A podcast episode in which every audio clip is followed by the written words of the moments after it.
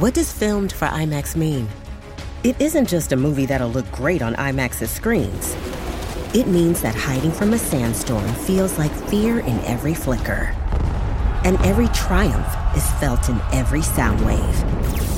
And the things we've only imagined, you can truly experience those too. That's what filmed for IMAX means. Get tickets to experience Dune Part 2 now and IMAX's exclusive expanded aspect ratio.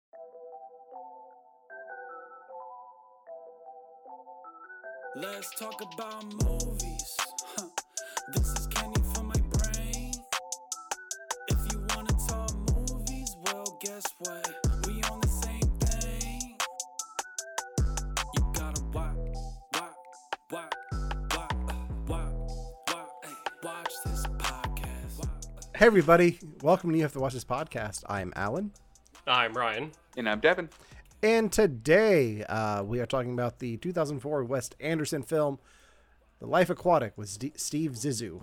Um, a film that I had never seen before. D- Ryan, have, had you seen this? Okay. I've always wanted to, but I Okay. never got around to see, see it. All right. Um, so that that's today's main topic, but it's been a while. We haven't talked to each other in two weeks. So how are you guys Yeah. doing? Devin, you survived the heat in London. I, I did. Yeah. You know what? It it ended up being totally fine. Uh, I think the worst thing that happened was one of the airports here literally warped itself. Yeah. Like it got so hot, one of the it, it got wavy. It's bananas. Because like, yes, I understand that you guys will get hotter heat than us, but the UK's just not made for that. Like none of the infrastructure here is made to get No. warm. Okay, so we talked about this a bit before because we knew your heat wave was coming. Yeah. I, I had a question about that. Do is their AC built into cars at least? So a couple of my coworkers during the heat wave actually did the work from their running cars in order to continue working without being overly uncomfortable. Wow. Okay. Yeah, I I kept taking trips to the to local store because we had to, but they just have air conditioning in there and it was nice. Nice. Ryan, how was your Ryan? How was your week? it was a nice week off. It was a nice Yeah. vacation. That's how I was looking at it. like that was. I Well, I, I, think Al, you had Yeah. the best week. I was actually on vacation, so uh, I was in upstate New York, uh, at Lake Ontario. Ooh, uh, my parents got a I- what I what I was referring to as a cabin, but it was more of a cottage. It wa- Oh. uh, it was a small little place, uh, just big enough for eight of us, uh, including my niece and nephew, who are three and six, oh, two two and six. Sorry. Um, so uh, having a two year old running around, stomping around was uh, was fun. Um, Uh, but it, it was a good time. My parents rented a boat. We were able to go to the beach on Lake Ontario. We took a, my, my wife and I took a hike and found like a secluded beach in Oh, Lake wow. Ontario that was like all rocks. It was really cool. I got some really great photos of that. So uh, follow me on Instagram if you want to see those because I'm going to be posting them probably tonight. oh, cool. Um, but then I'll get into the. Then I had uh some adventures this past weekend that I'm going to get into later on the show. Um, but yeah, it was a good, good, good week off. Um, yeah, but I'm excited to be back.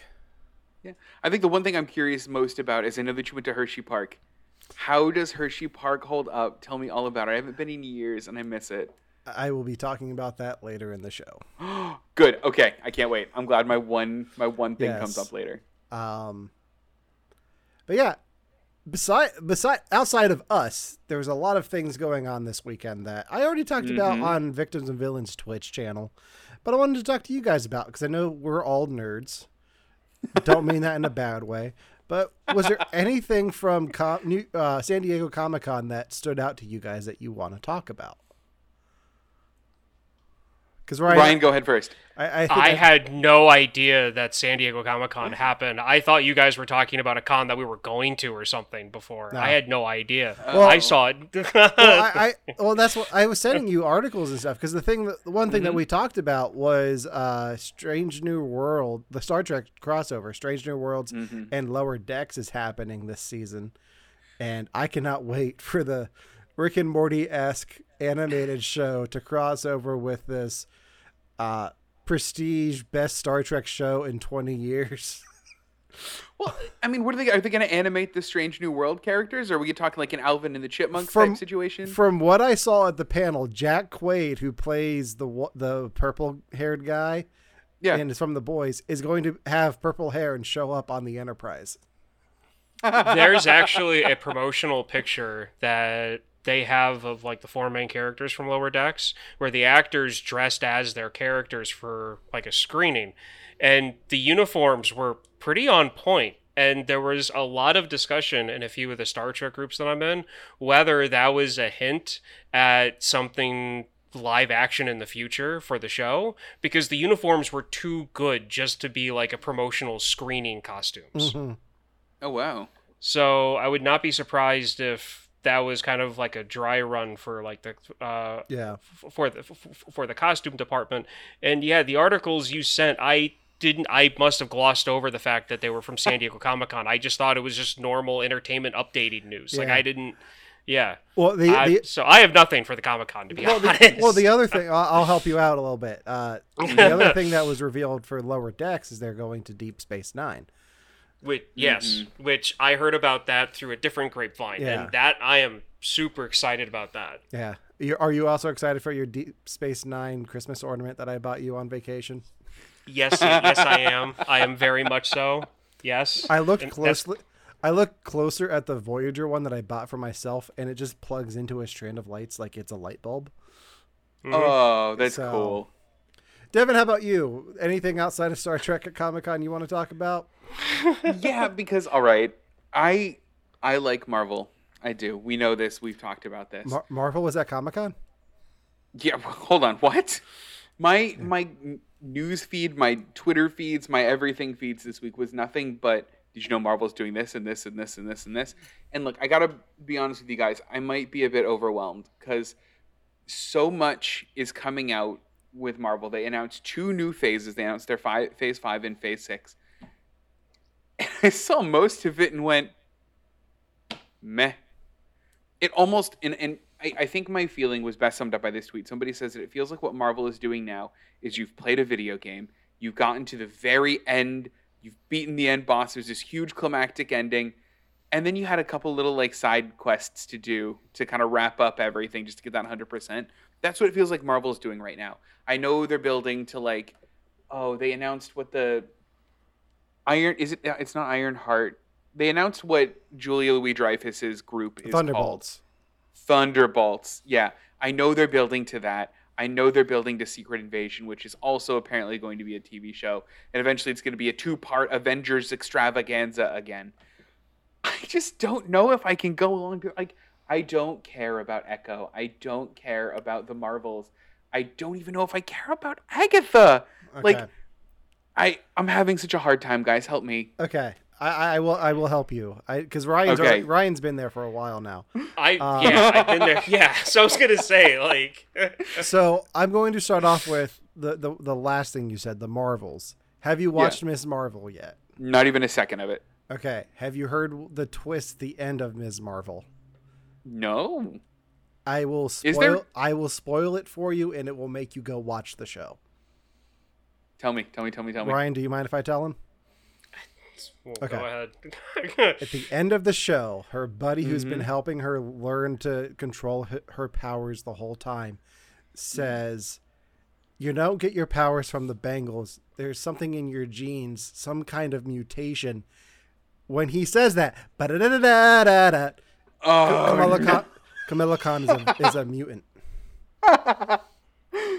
Oh, that's not that's not typical canon, is it? That's pretty No, new. she she's an Okay. inhuman in the comics, so All right, they've, so they're they've they're introduced there. they've introduced mutants to, to the MCU. So I did not think it would be her. That's they- very and- shocking. And they set up the uh, they set up the Marvels af- in the post credit scene of Ms. Okay. Marvel. So uh, as far as um, Echo, have you heard who's returning for Echo or coming I, I back? did hear I Okay. did hear about Vince D'Onofrio is going to be. it. Vincent D'Onofrio and Charlie Cox Yeah. are both coming back as Daredevil and Wilson Fisk, respectively.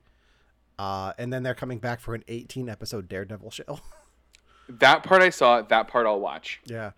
Uh, beyond that, yeah, there is a lot of like there's there's not many details about it. Like we know who Captain America is going to be in uh, Yeah. New World Order. We we have an idea who the Thunderbolts are going to be. Um, yeah, I, I can understand your your weariness. Like there is there it, it does seem like a lot, but if you look at it film wise, it's not much. If you look at it show wise, it's not it's it's about the same as the movies. You put them both together, there is a lot. It's probably about the same as it is now, isn't it? Where like once every couple of months we get a movie, mm-hmm. and then for the most part they're going to fill in the the gaps in between with some Yeah. like shows that are mostly introducing characters and concepts. and Yeah. And I will say, like the fi- Phase Five stuff they announced, that seems to be pretty much all of it. We might get an a- additional show here or there, but mm-hmm. the Phase Six stuff, they only announced three movies. They're announcing eight more at D twenty three in September. Holy cow! Yeah. Okay, also, what is, and you guys might know this more than I do, they uh, announced or are talking about something like Spider Man freshman year. Oh God. Um, What is that? I just hear it's happening and Tom Holland's not a part of it. It's an animated series that Marvel claims to be part of the MCU that takes place before Civil War. So it's like Peter Parker learning to use his powers before he meets Tony Stark.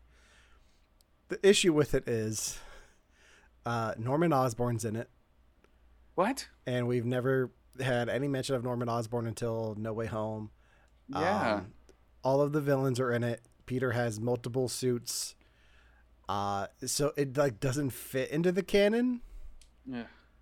Um, that's annoying. so I don't know what it's going to be, but it's uh, they keep claiming it's canon. Like of the animated shows that they've announced, that's the one I'm least excited about.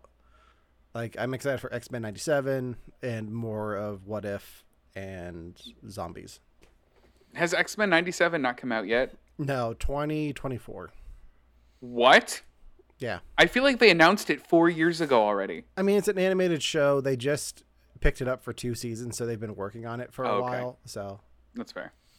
it takes time. But Yeah. they, that one I'm excited for.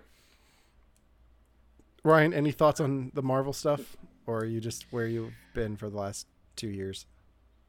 I I am where I've been for the last two years, but I do what what I'm seeing from the Marvel fandom is really not pleasant. Oh no, what are they doing? Um, Tell me. So was it Fri the, the, the, the guy that's been behind most of this? Kevin Feige. Yeah. Kevin Feige. Like all throughout phase 3 and 4, like he was being, you know, like the the fandom was like the, you know, like this is our savior, this is the second coming, like this guy's been everything for us.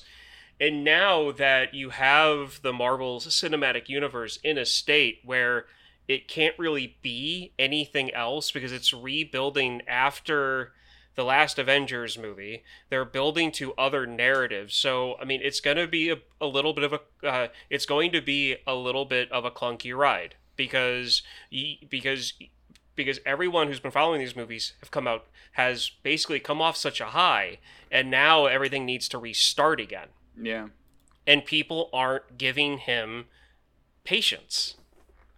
They're automatically tearing him apart now. Yeah, And it's and I know it's only one segment of the fandom. It's not everyone. Like it's one tiny little vocal minority, but still it's still irritating to see. it, it, it and compared to other fandoms, like it's very minor. Like Yeah. it, it is an issue. Um, but it, it's a rebuilding phase. Like this is, this is the Mhm. phase where they're taking chances, giving directors more control of their films, and Yep. People might not like it, like the Eternals or um, Doctor Strange. It still gets mixed reviews, but hmm even Thor: Love and Thunder is getting mixed reviews. Like, but they're the filmmakers' films. Like Yeah. they they've been able to branch out and do stuff that they might not have been able to do otherwise. So Yeah, and and and to be honest, all throughout Phase One and Four, the best, are arguably the best movies in the first four phases were movies where the directors had most of the control over over the creative process of what uh, of what they were trying to do. those were usually the best movies that came out critically and money wise. Mhm. So it makes sense that that's a direction that, that they're going to go with this. It's just people need to just cool off. Like you, people just need to cool off and just let this thing rebuild. Is it Yeah. bad Like- at me that Ryan saying that a minority or that a group of, of Marvel fans are mad about what's happening was the best argument for me to now be back on board with what Marvel's doing? Nope. That's it. No, That's it. that is You, Ryan, That you got me back on. reason. Thanks. Let- I'm excited for Marvel Not a bad now. reason because that's part of my argument for Resident Evil when we get to it. That's Okay. part of my. Um, speaking of fandoms get, being uh, bad, uh, DC was at Comic Con too. Oh my God, were they? yeah, they just uh, Black uh, Black Adam. The Dwayne the Rock Dwayne, Dwayne Johnson came out as Black Adam, and introduced a new trailer, and they showed That's Oh. cool. they showed a trailer for Shazam, and that's it. Oh, That's cool. ew. There were rumors that Henry Cavill was going to be announced as Superman again in an upcoming project, but that did not happen for reasons that we will never know. Supposedly he got COVID and couldn't make it, other, Oh. or maybe just DC just doesn't know a good thing when they have it. Um, But they, for some reason, they didn't want to talk about the Flash or Aquaman 2. Don't know why, but uh, but yeah, so yeah, so that's our that's our thoughts on stuff from Comic Con. As Um, soon as you said Black Adam, because of everything that's been going on with the DC movies recently, the first thing that jumped in my mind was, yeah, you mean blacklisted. You know, because of after the majority of like their main actors are just poof at this point. Yeah. Yeah. Awkward. All right, moving on. Great transition. We did yeah. Um, uh, now we get into our segment we watch is where we talk about things that we have watched over the last week or two that we want to talk about with the other guys. Ryan, you wa- you mentioned it before. You watched the Yeah. Netflix series Resident Evil, which I guess is based off of a video game. Do we know yes, yes. You, yeah. I mean, guys. I mean, look. It's a really obscure game game series. Not a lot of people have heard about it, but it, has a huge. Okay, I'll- stop. Resident Evil, as everyone knows, has a huge fan following. It's got it, it's got multiple games. They are amazing games from one to five or six that they're at now. Now they're starting to remaster the old ones. Um, and there's a movie series based based off of them. Netflix, Netflix now has a an original idea storyline based off the elements of the game uh, of the, the, the game itself. I'm really liking it. There is a lot of hate going on about it. Uh, it it has like a 3.4 on IMDb. Uh, Rotten Tomatoes has it at a below of of uh, of 50 percent. Uh, but frankly, as far as I'm concerned, none of those reviews matter because I've gone through and read some of them, and they're pointless jabbering. So I'm just gonna go forward with my thoughts.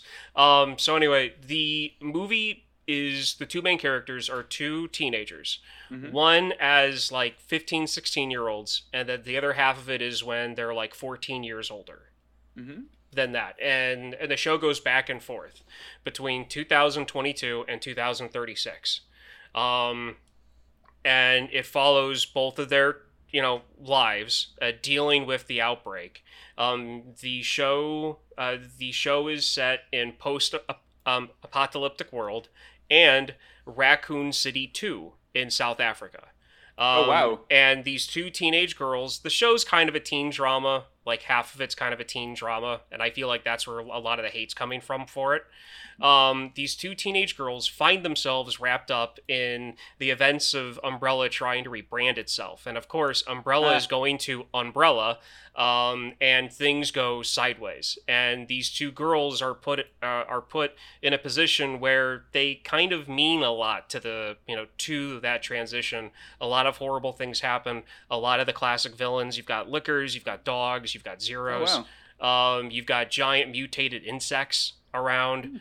Um, it, it's just it's fun, and I'm going through my second watch right now. And now that I know what happens at the end of the season, I'm catching a lot more on my second watch through. Um, I don't know if they're ever going to make it season two, but a season two is critical to them wrapping up the storyline. Unfortunately, that's one of my irritations with it. But a lot of the complaining I've been seeing is a lot of people going, the teenage characters are a bunch of brats. I don't like the writing. And then it's something else that's trivial, and then they cover that up with like bad acting. And that's why I'm just throwing away these reviews because it's all people that want the storyline to be about a bunch of scientists in a lab under a mansion. Okay, That's so that's what they want, and they didn't get it, so they're complaining. okay, so I like that this is an original idea. I Mhm. like I like what they're doing with the plot. I don't know anything about this, but you may have sold me on it. I think that personally, so I'm currently playing through Resident Evil 4 right now. I've never played Yeah. it. It's one of the classics, the pinnacle of the series. Yeah. Guys, the writing's bad. I mean, it just is. Like No. literally the the opening part of it is Leon Kennedy in the back of a cop car going, "How did you two jokers get stuck uh, watching me?" And like that's supposed to be his like cool guy dialogue. Stop it. All right, Resident Evil is written poorly because it was early video games. It's not masterpieces, right? Yeah. They're nostalgic and they're great games, but they're not masterpieces. and that's i mean like you're dealing with again and i know that alan has and you and alan and both devin have very you know uh, very planted opinions about zombies and that type of thing because it's been done to death and i completely acknowledge that um, but you can only do so much in the zombie narrative hmm so unless you're going to copy like original movie and books from like the 60s and 70s for zombies, you've got to kind of walk into like cheesiness to get things moving along in the storyline. Yeah. That and honestly, that's what Resident Evil has always been. hmm Yeah, hundred percent. It has. I mean, that's Yeah. yeah. It, it's just, it, but it's fun. I mean, that's the point Yeah. of it. Is it's fun and it sounds fun. I like that they took the "this is us" approach to it, Yeah. which I think is pretty cool. And I mean, one of the things too that I saw a lot of people complaining about is the music. The music's just modern. It's modern music that teenagers listen to because Oh. the characters are teenagers in the scenes that they play the music. Fair. That makes sense then. I mean, yeah, you wouldn't want anything else in there. So Would you watch this, Alan? No. Oh no, straight up no. I- Are you? I have no connection to the Resident Evil franchise. I've never played Mm-hmm. a video game. I forgot that they were video games. I always just think of the, I always just think of the films with Mila jo- Jovovich. Oh yeah. Um, Yeah. that's all. That's my connection to it. I have no interest in this at all. Which, which also about those movies, the fandom, these same people complaining about this show were the same ones that complained about the movies when they came out. I But don't they want still- any. Yeah. hmm? But they still made what twenty of them? Like, yeah, there's a lot. because because the video game audience and the movie audience only overlap by like that much. Hmm. That's the thing. Like the people that love the movies, a lot of people that mm-hmm. love love love the movies aren't really big fans of the video game. No, they just like the movies. They just like the movies. That's fair. That's fair. I, I don't So, know. You may have yeah. convinced me to watch it.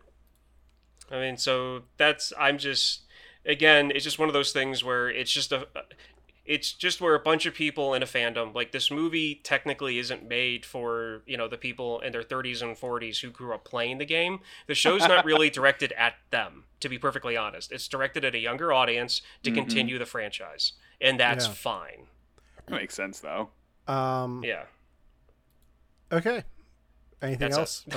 Okay. all right. So I've got I, Devin. You've been reading a lot of books, so you don't have it. That's all I do. Is it So- you read?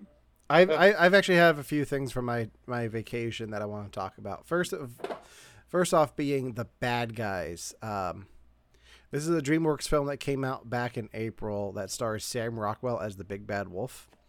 as soon as I saw it was Sam Rockwell, I was like, I'm in. Yeah. my niece i put this on for my niece on peacock over the vacation and she watched it twice so i got to i didn't w- sit down and watch it beginning to end but everything i saw of this was delightful it's got a great Aw. cast it's sam rockwell uh, craig robinson mark Maron. uh, oh it- wow. yeah, it, it was pretty fun. Um, it's enjoyable if you're looking for something to watch and have access to it. It it's not the most offensive uh, animated thing I, I've seen this week. the most Oh, no. offensive animated thing I saw this week, as Devin mentioned before, is I went to Hershey Park this weekend. And at one point, my cousins and I had, we were in Chocolate World. And we had time to kill between meeting every, my uncle brought his RV. So we had time between meeting everyone at the RV and what time it was. So we're like, Mhm. let's figure out something to do. And the 4D Chocolate World movie was starting. And like people were going into the theater. So Mhm. I ran over to the ticket booth and I was like, can we still get tickets to that? And Yeah. they were like 10 bucks. And we, we sat down and watched the 4D Chocolate World show at Chocolate World. I have always wanted to see this. Oh, I really have. man. I am going to sell you a ticket right now, my friend. Tell me. oh, it's so bad. Um, oh no. so they give you 3D glasses. It's a 4D show. Uh, so it's got like the air blowers at your feet. Uh, it's got confetti cannons and bubbles and all this fun stuff. None of the, none of which I got in my seat. like I sat dead center in the theater because it wasn't that many people. It was maybe like a third of the theater filled. I sat dead Oh. center, got none of the effects. Like I saw the bubbles and the confetti. That was about it. Um, the storyline is you have there somebody's breaking into the chocolate factory, and the, the Hershey bar, the Hershey Kiss, and the Reese's cup are investigating. Uh, so there are a bunch of these little robots, and there's a guy named Baron von Sauer, who's Oh, like wearing all green, looks like the mailman from um, Santa Claus is coming to town, uh, and he has like a bunch of robot minions that are like doing his like trying to mess up all of the the sweet recipes at chocolate at the chocolate factory. Um, he gets the upper. This is the, uh, the this part made me laugh out loud to the point where my cousin was like, "Are you okay?" And I was like, "It's just so bad." Uh, he, the bad guy gets the upper hand. He's holding the Hershey Kiss over like a vat of chocolate or like a Oh, grinder or something, and out of nowhere, the win- the the icebreakers mints roll in and save the day. it was so Oh. bad. But what do you expect? What do you- no, you may have sold me on it. I think I, I want to see this now. My cousin kept pointing out. He's like, in between different shots, the icebreakers were there, and then they would disappear. It's like, where'd the icebreakers go? And then they'd show up again. it's it's an experience. It also has like that 3D puppet thing where you can tell like a cast member is like backstage with a microphone and the Hershey Kisses lips are moving to to what they say to talk to the actual audience. Right. Um, mm-hmm. which was weird how they threw that in there randomly. Like it didn't re- make any sense to the narrative. Did they like um, address you? Were they like, guy with the beard in the third row, help us find our Hershey bars? No, but at one point when you sit down, uh, there's like a series of uh, screens on the screen, and you're one of them. Like there's a live feed of the theater. That's one of them. Oh, Yeah. Um, oh, it got weird. so yeah, best ten bucks I spent in Hershey Park that that day. Um, oh, I, I can't wait to do it. It's I on my hate the list. now. 4D stuff. Next time you come to town, Devin, I will go and do this for you, and we will. Good. Yes, yes, and we'll do the chocolate world ride and get the free little piece after. Oh, yep. Best This part. sounds like a- best part. You Yeah? get you get a second free chocolate when you go see this show. All right, sold. Worth I mean, ten not, bucks. it's not free because you have to pay for a ticket, but still. Um, Still. but other than that, I had a great time at Hershey Park. It was hot as hell, but Oh, I bet. uh, I got to ride some roller coasters. I don't think I didn't ride anything new, uh, just because of time. Like I, Wildcats going away, so I was able to ride that Yeah. again. Uh, that ride can burn in hell. Uh, it was horrible. it was the roughest wooden roller coaster I've been on in a long time, and it just Ugh. it needs like a redo. So I think the Mhm. rumor is that's what they're doing. They're just redoing it, Okay. which it needs. Uh, but I did the Super Duper Looper, Great Bear, all that fun stuff. there is a roller coaster that I think is where the Comet used to be. It's right in the front of the park. And all I remember about it is it's a four seater, like each row is 4 seats. There are two seats in the middle Mm-hmm. Sky and two Rush. seats dangling off. All they give you on that ride is a lap bar and like a hope that you don't fall out of the ride. I Mm-hmm. never felt secure in it. And did you ride it? Was it the same experience? The last time I went to Hershey Park was when that one opened. And we Wow. almost we almost did it, but the they have an app now that tells you how long the wait lines are. Oh, cool. Uh, and the, the app said 10 minutes, but it was more like 30. We're like, eh, there's no wait for the Super Duper Looper. That is right there. Let's just do that again. Much better. Yeah. Which And- I, which I did in the second row because nobody was Oh. like, going to the second row for some reason. I was like, I'll take the second row. Then I got we got back into the station and nobody was in the line for the second row. I was like, was I supposed to fall out or something? Like, why is no one taking the second row? It's like the splash zone for some reason. Ah, that sounds like a lot of fun, though. Yeah. I'm glad you had a good time. Yeah, but yeah, highly recommend the 4D show at Hershey Park. I Chocolate cannot World. wait. All right. Well, on that note, I think it's time to uh, get into today's main topic. Devin's pick for the week Wes Anderson's The Life Aquatic with Steve Zissou. So, to give everybody a quick overview of this movie, Alan already mentioned it's a 2004 Wes Anderson movie. This was one of the first Wes Anderson movies not also written by Owen Wilson. This is uh, Wes Anderson and Noah Baumbach. Uh, and it stars Bill Murray, Owen Wilson, Anjelica Huston, a, a lot of people. I mean, it has, uh, my goodness, Jeff Goldblum in it. It has Willem Dafoe in it, Michael Graham. There's there's a lot this cast is pretty stacked. To give you a quick overview of what this is about, I'll just read the IMDb. Uh, with a plan to exact revenge on a mythical shark that killed his partner, oceanographer Steve Zissou, Bill Murray, rallies a crew that includes his estranged wife, a journalist, and a man who may or may not be his son, and is played by Owen Wilson. So, this movie, to give you my history of it, I was interested in this movie before I even knew what Wes Anderson was. This movie just looked weird and wonderful, and it was as weird and wonderful as I had uh, remembered it, or as I hoped that it was. I watched it a couple of times throughout the years. I don't watch it relatively frequently, but if I'm ever in the mood for something quirky, it comes on. Um, I rewatched it, obviously, for the podcast today, and had really kind of a much deeper appreciation for it and the characters than I did the first time that I watched it, and I want to talk about that. But this is a new one for the both of you, so I'm curious, what did you both think? Ryan, I feel like I just talked a lot about Hershey. You go right ahead. Okay, so I, I remember seeing the previews for this. I remember thinking that it looked weird, and I wanted to watch it, but never got the opportunity to see it in theaters. And it's just been on my back burner of like, well, if I get the opportunity to easily watch this, I will. um, that was my experience prior, and I don't know, Devin. Really? I Really? don't. I don't. I don't like it, but I don't hate it. At least I don't think I like it. Okay. Well, let's let's chat about that a little bit later. Yeah. then. I'm Yeah. curious. What So- about you, Alan? What was your reaction? So, first off, this is the second movie in a row that you've made me rent. Um, it's not on Disney Plus for you. It's Good. not on Disney Plus. It wasn't on anything over here, so I had to rent it. Um, I last time I watched the film twice, uh, front to back. This Mhm. time I split it into two because I like getting back from vacation. I I started watching it last night after Better Call Saul because that's top priority for me right now. Before they spoil Oh, yeah. it for me on Facebook, and by they I mean the Better Call Saul page. Like they're horrible. They they, they just don't care. Um, but they they want you to pay for AMC Plus. That's why. Um, I enjoyed it. They're like, I, I'm very iffy on a lot of Wes Anderson stuff.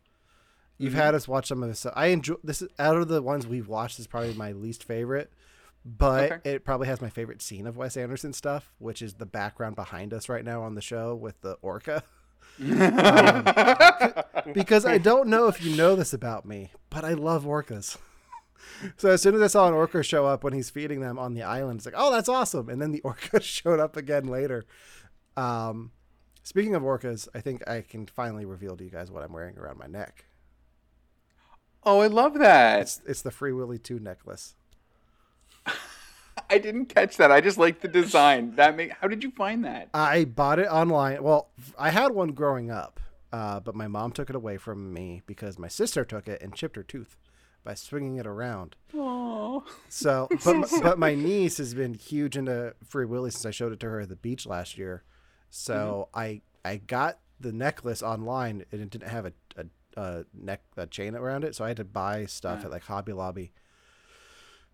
And I wore it to the beach, and uh, my niece didn't notice it at all, but my mom did immediately. She's like, "Don't swing that around and chip your tooth." I was like, "I didn't. That was it. that was my sister."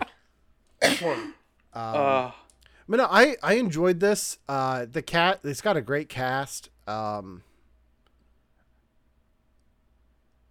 I I feel like I could find myself watching this again and probably appreciating it a bit more. But there was a moment in here, I I had to split the viewing in two, and the second time I was I had to rewind because I thought I missed something, and I did. It's like, oh, well, that's that's interesting. Um, Yeah. and it's like a big plot point too. I was like, how did I miss that? Um, but we'll, we can talk about that later. Um, yeah, Yeah. I I enjoyed it. Like it. It wasn't as much fun as I thought it would be, but it was still a lot of fun. Yeah.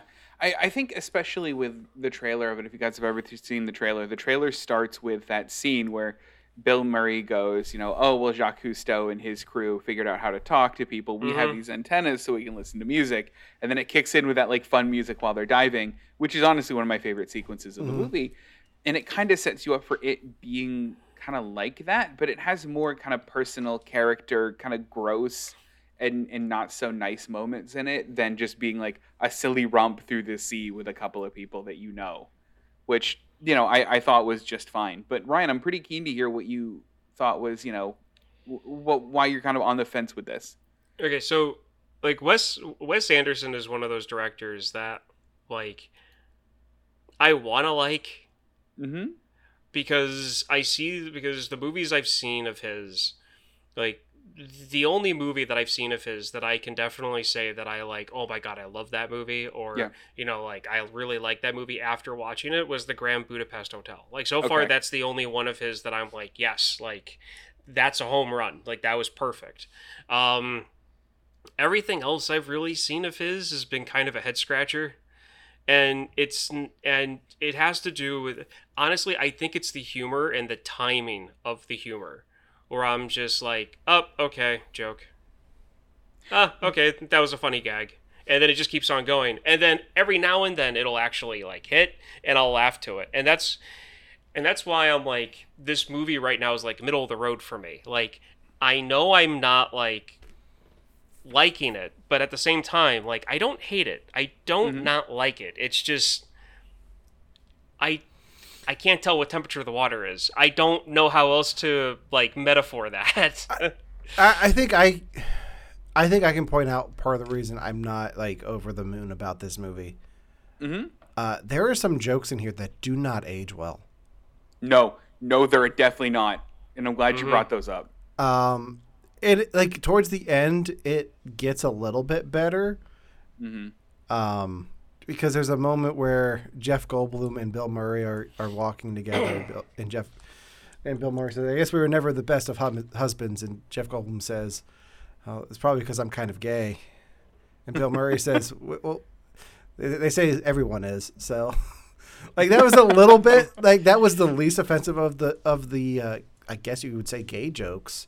There was a lot. There was a lot, movie, and uh, and it, it just it took me out of it. I was like, usually that stuff doesn't, but two, I guess in 2004 that was more acceptable. Which I guess shows you how far we've come. I think the way I took it was that like this is supposed to I guess to get me through this watching, it was essentially this is supposed to be crass because Zissou's not supposed to be an overly likable character. Like he is the kind of person that in the middle of an interview about him for a column for your like the front page of an article will take out a gun and point it at a pregnant woman. Like I don't know, I I don't know that he's supposed to be liked. The the the problem with that is you cast Bill Murray, Mm-hmm. and it's hard to not like Bill Murray. like even like you look at Ghostbusters, Venkman's an asshole, but you Yeah. still like him because it's Bill Murray. Um. So like I, I can and I can see that. I feel like if you say you switch the character, switch the actors, put Willem Dafoe in that role role, and have have Bill Murray be Klaus, like it's a different movie completely. But I wonder if Zissou becomes so unlikable that you don't want to watch the movie. Because the thing is, he keeps doing like arguably gross and terrible things. I mean, the second he sees the reporter, he goes, "She's mine. I have a crush on her," and like she then is supposed to be off limits to everyone, despite the fact that we know that you know she doesn't have a say in this. They don't have a relationship, and he's already married. Like that shouldn't be a thing that you do, but you know, you still are like, oh, but but you want him to win. Like you don't want him to, you know, you want him to I- find the shark and I feel like that's where the humor is supposed to be. for me in- here here's the yeah. humor for me here's the humor is in the very beginning of it he his they they show that film right of his like his first movie to that audience.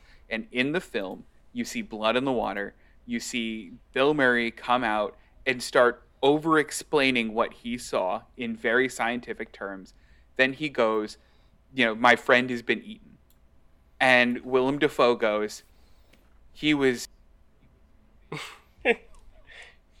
Whole?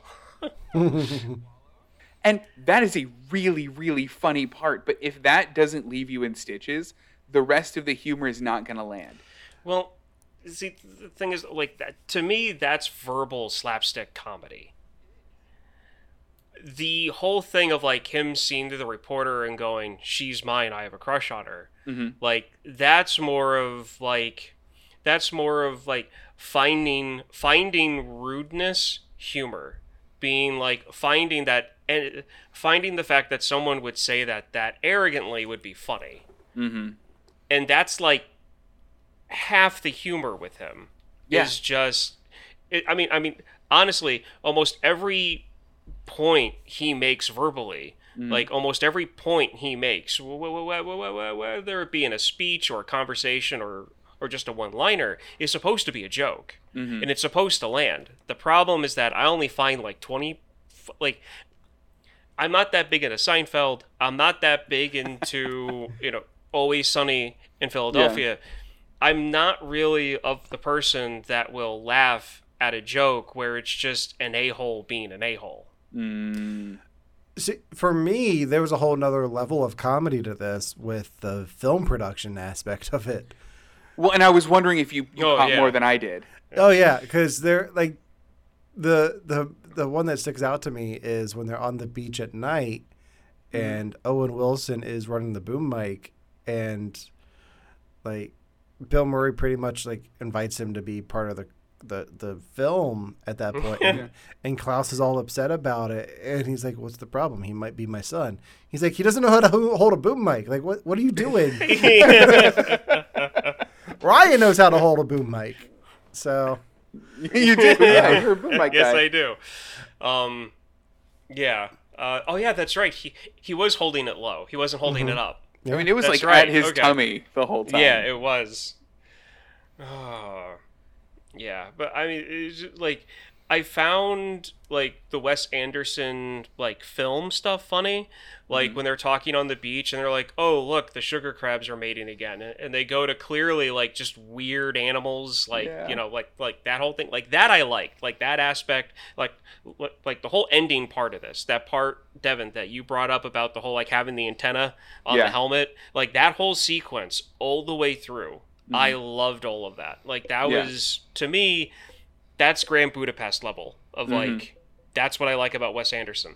The rest of it is why I've always been shy or not like jumping at the bit to watch Wes Anderson Sure. because that's the kind of stuff that I used to expect all of his movies all the way through to be like, like Burn After Reading.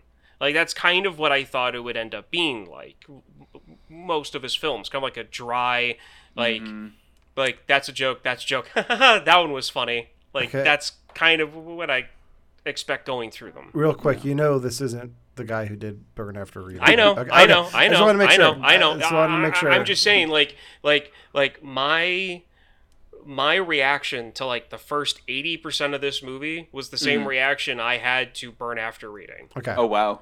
Was was just that was a joke. That was supposed to land. like, was, like I, it's like I could see how that could be funny, and then a laugh, and then again that just that, but just repeat it, and mm-hmm. maybe it's like every, you know, like I I probably laughed maybe two times before that end sequence. I mean, that makes sense.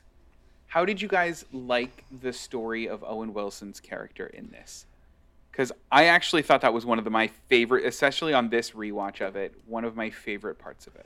So he, I need some clarification. He's 100% Yeah. sure that Steve Zissou is his father. Yeah, he is. He absolutely believes that is. he's not scamming him. He believes Yeah. that he's his father. Yeah. He is not his father, though, correct? No, no, and, and Bill Murray doesn't really care that he isn't. Okay. At least But that's what I got. From Anjelica this. Huston does. Yeah. Okay. right, right. All right, that I just need some clarification on that. I like the story, but the way, like, I don't see how Steve Zissou grows from that experience. And is there a way that he grows? Because I'm kind of just lost. No, I think there is. okay. So there is a motif that runs throughout the movie uh, in the form of electricity and making, like Wes Anderson does, making a common saying a literal thing in a movie. So the common phrase that's a literal thing in this movie is Steve Zissou has lost his spark. So in the very first scene of the movie, when he's looking at that TV of him and his old partner talking about them, a TV which by the way is literally on a pedestal, he reaches out and touches his old friend and you see a spark come from his fingers. Throughout the entire rest of the movie, the motif of the spark is furthered in terms of the electricity going out. Every single time the electricity goes out, it's at a major plot point in the movie. And every time the electricity goes out, Steve doesn't acknowledge that the electricity has gone out, makes somebody else fix the electricity because he's not acknowledging it, and then does something to distance himself from the rest of his crew at that point. He'll either physically leave the scene, this shot will be a tight one on him, Uh, until his son dies, and then he hits the wall and Fonzie's that shit back on.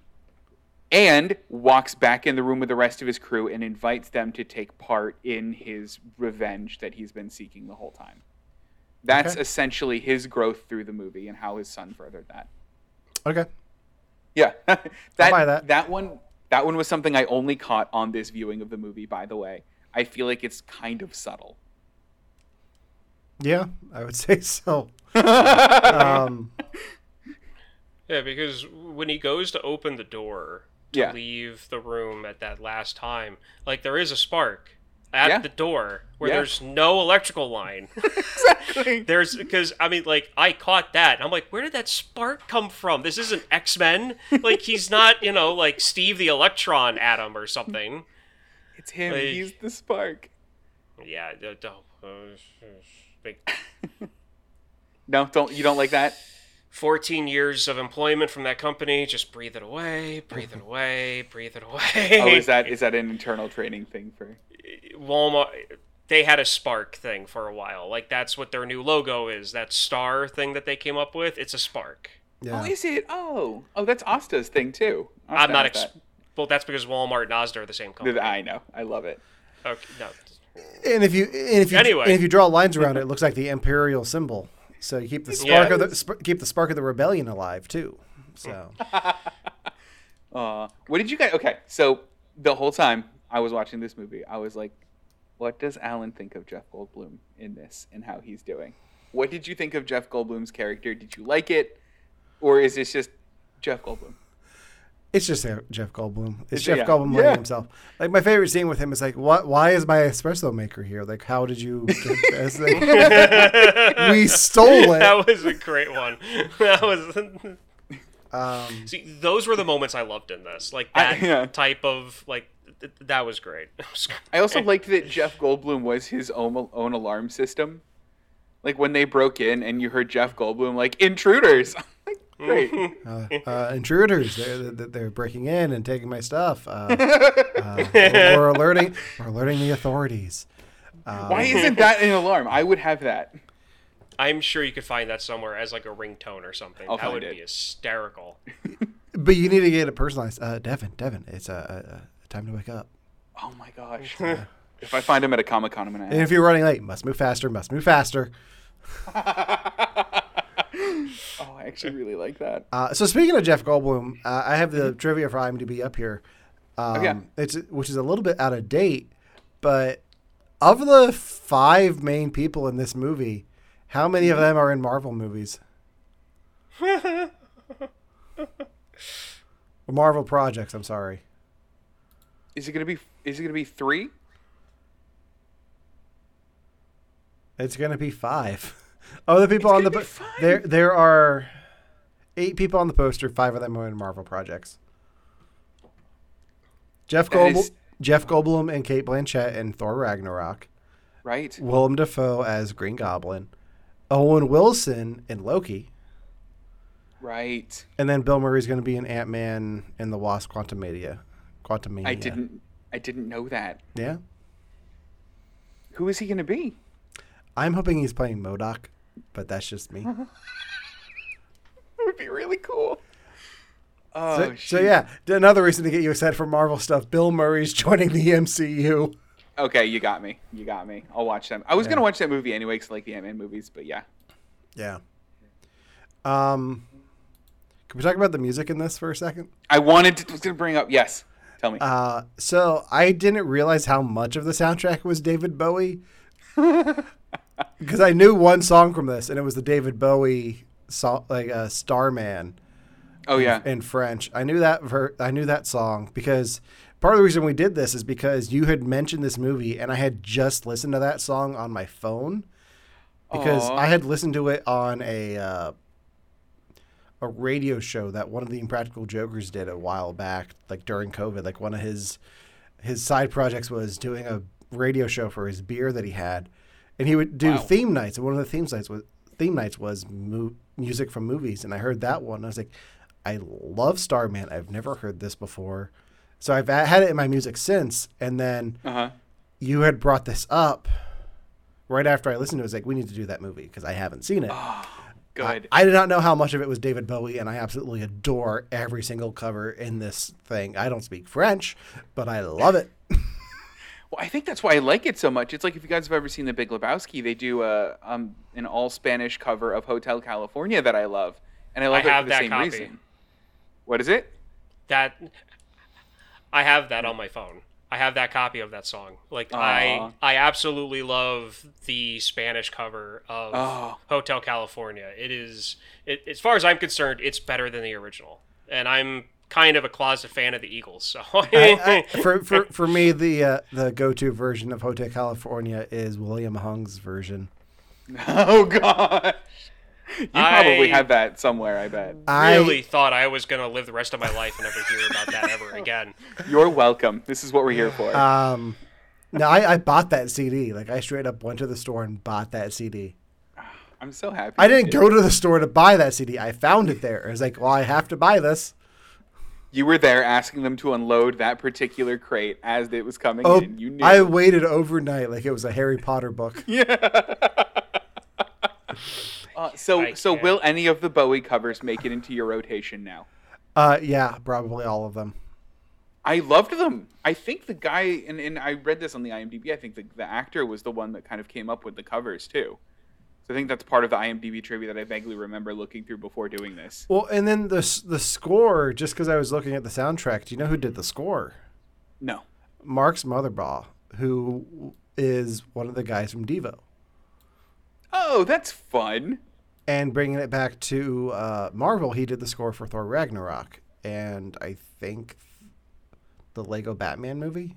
Yeah, I mean, that's a good one to have on your on your IMDb list. Then I love that movie. It is. So speaking of things other people are doing in this, uh, Noah Baumbach was one of the one of the writers on this one. He was also one of the interns that decided that they weren't going to stay anymore. Uh, but my favorite thing that he does outside of this is he's currently a writer for the Barbie movie. you, And then um, What? I had something. I forgot what I was going to say. Oh, go ahead. I love I love seeing the pictures from the the sets. I love seeing the pictures from the Barbie movie coming will, out. They're will you guys watch it? Oh, I think we're going to do it for the show because. Oh, good. Yeah. Uh, you know he's working on that with his ex-wife, right? I did not know that. No. Greta Gerwig. You know the uh, inspiration for his movie Marriage Story. Oh, I was gonna bring up that he did Marriage Story. I didn't know that was an, Yeah, like that- inspired. That, oh, that, was no. based on their I had- relationship. Did I this had- make No intention of watching that in theaters. I was waiting for it to come out on like streaming. Nope. that is You're not gonna one be of those there. movies. you'd be there opening night, Uh, Ryan? We'll all see Oh, it. God, Yeah. Um, no. We will go to God, London no. together to see it.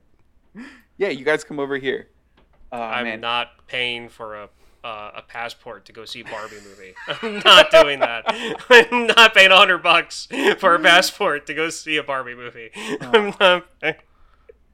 so back to the movie real quick. So one of the things that I thought was interesting, and the things I liked about it, were the Wes Anderson-y bits of it. The more it leaned into the Wes Anderson stuff, the more I loved it. And none of no place in the movie was that better exemplified than when Steve Zissou or Bill Murray was standing there going, "Let me tell you about our ship," and then it dropped away, and you saw the big. I loved it.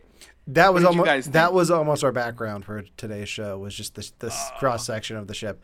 I I love that part. Um, Mhm. It feels like this is fun, Wes Anderson. Like Grand Budapest Hotel has a little bit of this stuff, but I feel like this is like the max Wes Anderson stuff. I I haven't seen all of it, all of his stuff, so I don't know if there's m- more other films that are more escalated like this. But I really enjoyed that whole segment because it, the way the camera just goes from one to another, like that was very well ex- executed. I think okay, so Devin, you said before about the main character like Bill Murray and like Yeah. maybe the fact that he's not that likable. Mm-hmm. I think I think my problem is that Bill Murray a lot of the time was acting like it was a non-Wes Anderson movie. Okay. Because in Grand Budapest Hotel, Alan's right. There's maybe a tad bit more of like real hardcore Wes Anderson ness Mhm. than in in this than in Grand Budapest. Mhm. But even though the main act, the main character in Grand Budapest again is kind of an a hole, Mhm. he's still acting very surrealistic, I guess, for the character. And and that Bill Murray's acting more grounded in this. Yes, I feel like that's what made made like that I'm not gravitating towards. I think that's what it might be Well, and, and because right. the own yeah. yeah. I mean, he's because I definitely think- not as heightened. Yeah, and I feel like that that might be it because in Grand Budapest, as an example, when he goes to the funeral mm-hmm. and they're reading the will and they say his name and he walks forward and goes, "That would be me, darling." Yeah. Like that's his energy throughout the whole film and everything that he does. Mm-hmm. Like that's the energy that he has, and I feel like that's where my like pause comes from from from for this. And I can definitely see that where he's not. I mean, the movie takes place in this essentially absurdist world. Like Yeah. the you know it's Wes Anderson up to ten, where like you can mount a hostage rescue, and Jeff Goldblum can be shot in the chest, not offered medical support, but then be totally fine the rest of the movie. like Yeah. and, and and Bill Murray is playing it a bit more grounded. And I mean, I guess part of me just liked that though, because I liked that he That's was a bit of fine, a yeah. complex character. But I get why he doesn't seem to fit in with the rest of the background, except for the time when he like danced a bit. Like I guess that part I was Yeah. like, okay, he fits. yeah I, I, I feel like if his energy level or if the way that yeah, I, but then again if he was acting more you know the it, it, if he was portraying his character the way that the lead actor did in Grand Budapest mm-hmm. then the whole him pulling the gun out on the reporter really wouldn't that that wouldn't fit I- I think I have a theory on why Bill Murray's performance seems odd. Tell me, I feel like he improvised a lot of it. do you think so? There was definitely a moment. I think the first moment with him and Owen Wilson, where they just kind of stand there and there's this awkward silence. I feel like they just went off script, and like knew what they had to do, but like it was just him improvising, because that felt too natural for it to be scripted. It felt a little like a little loose. Yeah. And when everything and when everything else is so scripted, um, it can seem odd. Like I feel like most of his performance was scripted and what Mm-hmm. they, but I feel like he was given leeway to for his performance, so it fell off. I can definitely see, and those moments will stand out too, especially if they kind of keep the awkward silence in there. That it's not, you know, an exact beat to a joke. He doesn't really know what he's gonna say next, but it might land. And and that, I mean, I can see that. I definitely, can. I want to, I want to know. And I can I can see that first meeting being a moment like that because that's supposed to be an awkward moment. Like they don't know each other. Like it's embracing the awkwardness. Um, that's just my, that's just my thought. Well, and that's the other part is that I know that there were moments in this that were more improvised than not. So the scene with the jellyfish, for example, uh, was it Cate Blanchett? Was that who that was? Is Jane? Yeah. Yeah, Kate. They didn't tell the entire cast or crew that Cate Blanchett was coming on that scene at all. They had just said this is the scene and it ends here, and then they kept rolling, and Cate Blanchett walked in and told them they were wrong, and like those were kind of more genuine reactions. So I wouldn't be surprised if if a lot of that was improvised, and I get that Ryan, where it does. As a moviegoer, like sometimes improv can turn out really well when you get the whole like you get the whole Thor story, like uh, the snake story from Chris Hemsworth, or like the Get Help. But sometimes it can feel a little bit awkward when you're watching it Yeah. Because it's not as tightly woven. I think the last thing then of this whole this whole movie that I had to bring up is does this movie make you guys and and I, I'm, you may have kind of answered it does it make you want to watch more Wes Anderson? Or does it make you just like you know what I think what I've seen is enough. I don't need to see Moonrise Kingdom. I don't need to see you know Isle of Dogs. I don't need to see you know any of those other movies. Is this is this good I mean, there's still some like more like like I'm looking at more like this on IMDb, and the first four are ones that I haven't seen. Uh, World wow. T- Tenenbaums, Darjeeling Limited, Limited, Rushmore, and Moonrise Kingdom. Uh, they're all ones I want to see, but not ones that I feel like I I'm gonna rush out to see right now. Like if I if I if I turn on HBO Max and Moonrise Kingdom's on there, I'll probably watch that. But okay uh, they're not ones that I'm gonna seek out because I have to be in a particular mood for a Wes Anderson movie. that's fair Ryan what about you I mean, it's it, it. This doesn't this doesn't turn me off from wanting to see more of his stuff. Just because like I like Grand Budapest so much, and I can see some of that in Life Aquatic, but at the same time, I know that like a director is not going to do the same formula every single time. Like it. It's it's art. Everything's going to be a little bit different. It's just that there's going to be some s- s- stylistically. There's going to be similarities. I want to see others of his stuff. I'm still interested in it. Okay, well that makes me feel good because I got a couple more I want you guys to see. Some Yeah. of which I've mentioned. yeah. Um, Perfect. but I know your next pick isn't going to be one of them. Not even close. Do we want to? Do we want to tease what we're going to do? Because I, I want to. Okay, so this is what's going to happen in the near future on the show. Ryan and I both have picks coming up. After that, Devin is go. We're going to take a break from the regular format of the show, and Devin's going to make me watch not one, not two, but a trilogy of films that um, that we will be diving more into later on. Um, Devin, how would you describe these films without giving it away? Would you say they're they're they're precious to you? I I would call the, I call them my precious, perhaps. That just gave it away. I mean, you guys are trying to be sneaky about it. I mean, you couldn't even do that. One does One not. does not. we don't even need to say the rest. We're good. yeah, yeah. Devin's gonna make me watch Lord of the Rings, so that'll be our August. Um, so yeah, stay tuned for that. Uh, in the meantime, uh, next week is my pick, and uh, Devin, we've been slowly making you watch rom coms. Yeah. and I think you're to the point now where you can watch one of the better modern ones. Like I feel like you have enough under your belt. Next week we are going to be watching the film Crazy Stupid Love. All right. So I'm curious to see what you think of this one. Um,